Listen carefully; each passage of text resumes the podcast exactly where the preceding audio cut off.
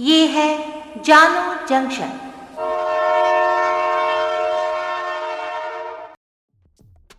नमस्कार, आज है 17 जून 2022 में हूँ पूजा वर्मा और आप सुन रहे हैं जानो जंक्शन पे Hindi news podcast news rail. पहले मुख्य समाचार। अग्निपथ पर 11 राज्यों में बवाल। यूपी, बिहार और तेलंगाना में ट्रेनें फूंकी। दो की मौत। रेल मंत्री बोले, रेलवे की संपत्ति को न पहुँचाए नुकसान। असम मेघालय में बाढ़ का कोहराम 1700 गाँव पानी में डूबे, जनजीवन हुआ अस्त व्यस्त। दिल्ली के सर गंगाराम अस्पताल में भर्ती सोनिया गांधी के श्वास नली में संक्रमण और कोविड 19 के बाद की जटिलताओं का उपचार जारी। चीन ने फिर दिखाया अपना असली रंग, पाकिस्तानी आतंकवादी मक्की को वैश्विक आतंकवादी घोषित करने पर लगाया अड़ंगा। मुंगेर में बीजेपी नेता ने पहले पत्नी को मारी गोली, फिर की खुदकुशी। अब समाचार विस्तार से। सेना में भर्ती के लिए बनाई गई अग्निपथ योजना में सरकार द्वारा एज लिमिट बढ़ाने के बाद भी प्रदर्शन थमने का नाम नहीं ले रहा है। यूपी और बिहार में प्रदर्शनकारियों ने ट्रेनें फूंक दी। कई जगह रेलवे ट्रैक और सड़क जाम किया गया। वहीं यूपी के बलिया में सुबह पाँच बजे से प्रदर्शन शुरू हो गया। यहाँ कई गाड़ियों के शीशे तोड़े गए। पुलिस ने एक उपद्रवी को हिरासत में लिया है। इस बीच रेल मंत्री अश्विनी वैष्णव ने रेल संपत्ति को नुकसान नहीं पहुँचाने की अपील की है। फिरोजाबाद में आगरा लखनऊ एक्सप्रेस वे पे चार बसों में तोड़ फोड़ करके जाम लगाया गया। हरियाणा के नारनौल में भी युवाओं ने जाम लगा दिया है। तेलंगाना के सिकंदराबाद रेलवे स्टेशन में भी आगजनी और तोड़ फोड़ हुई है। यहाँ हुए हिंसक प्रदर्शन में एक की मौत हो गई।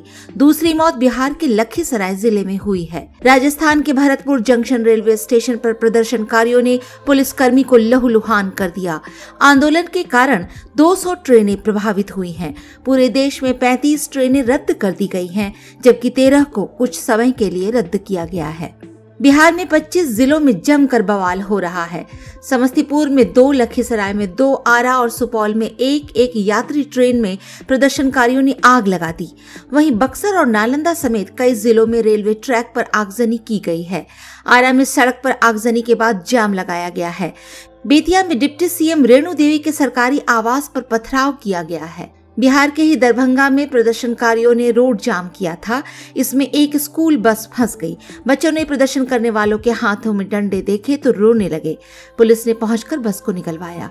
अग्निपथ योजना के खिलाफ जम्मू में भी नाराज़गी देखने को मिली। डिफेंस फोर्स की भर्ती की तैयारी कर रहे युवाओं ने जम्मू के आर्मी रिक्रूटमेंट सेंटर के बाहर ये प्रदर्शन किया। अपने शांतिपूर्ण प्रदर्शन में युवाओं ने संविदा पर दी जाने वाली सेना की नौकरी को गलत बताते हुए स्थायी नौकरी देने की मांग की। हिमाचल प्रदेश, उत्तराखंड और पश्चिम बंगाल में भी युवकों ने प्रदर्शन किया है। कांग्रेस अध्यक्ष सोनिया गांधी श्वास नली में गंभीर संक्रमण से जूझ रही हैं। कोविड के बाद पिछले दिनों उनकी नाक में खून आया था। उनके स्वास्थ्य को लेकर कांग्रेस ने शुक्रवार को अहम जानकारियाँ साझा की। पूर्व केंद्रीय मंत्री और कांग्रेस प्रवक्ता जयराम रमेश ने बताया कि सोनिया गांधी अभी भी दिल्ली के सर गंगाराम अस्पताल में भर्ती हैं। उनके श्वास नली में संक्रमण और कोविड 19 के बाद की जटिलताओं का उपचार जारी है वो चिकित्सकों की सघन निगरानी में हैं। कांग्रेस अध्यक्ष सोनिया गांधी को कोविड होने के बाद स्वास्थ्य संबंधी जटिलताओं के कारण 12 जून को सर गंगाराम अस्पताल में भर्ती कराया गया था वो 2 जून को कोरोना वायरस से संक्रमित पाई गई थी असम में इस समय बारिश ने कोहराम मचा रखा है और सैकड़ों गाँव बाढ़ की चपेट में हैं। वहीं मेघालय में भी बारिश और बाढ़ से हालात संकटग्रस्त बने हुए हैं। लोगों का जनजीवन पूरी तरह से अस्त व्यस्त हो गया है। अधिकारियों के अनुसार असम के निचले भाग में रंगिया डिवीज़न में नलबाड़ी और घोगरा पार के बीच पटरियों पर जलभराव की समस्या बढ़ गई है। रेलवे ट्रैक पर पानी भरे होने की वजह से कई ट्रेनों को रद्द करना पड़ा। असम के अलावा मेघालय और अरुणाचल प्रदेश में भी बारिश ने लोगों को जमकर परेशान किया हुआ है। मेघालय में भूस्खलन, बिजली गिरने और अचानक बाढ़ आने से कम से कम तेरह लोगों की मौत हो चुकी है। पाकिस्तानी आतंकवादी अब्दुल रहमान मक्की को संयुक्त राष्ट्र सुरक्षा परिषद की प्रतिबंधित सूची में शामिल करने के अमेरिका एवं भारत के संयुक्त प्रस्ताव को चीन ने आखिरी क्षण में बाधित कर दिया।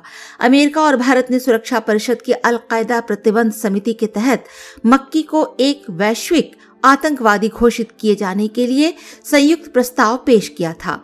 अमेरिका पहले से ही मक्की को आतंकवादी घोषित कर चुका है। मक्की लश्कर तैयबा के सरगना और 26 ग्यारह मुंबई हमलों के मुख्य साजिशकर्ता हाफिज सईद का रिश्तेदार है।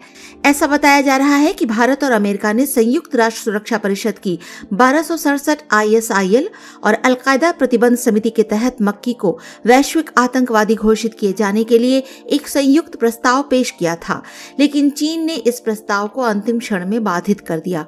पाकिस्तान के मित्र देश चीन ने भारत और उसके सहयोगियों द्वारा पाकिस्तानी आतंकवादियों को सूचीबद्ध करने के प्रयासों को इससे पहले भी कई बार बाधित किया है।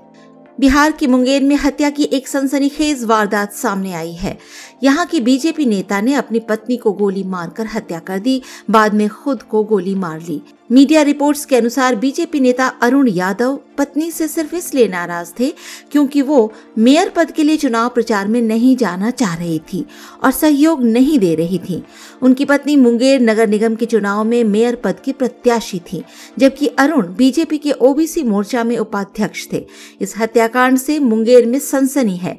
फ़िलहाल पुलिस मामले की जाँच में जुटी है। पुलिस ने घटना के दौरान उपयोग किया गया देसी कट्टा भी बरामद कर लिया है।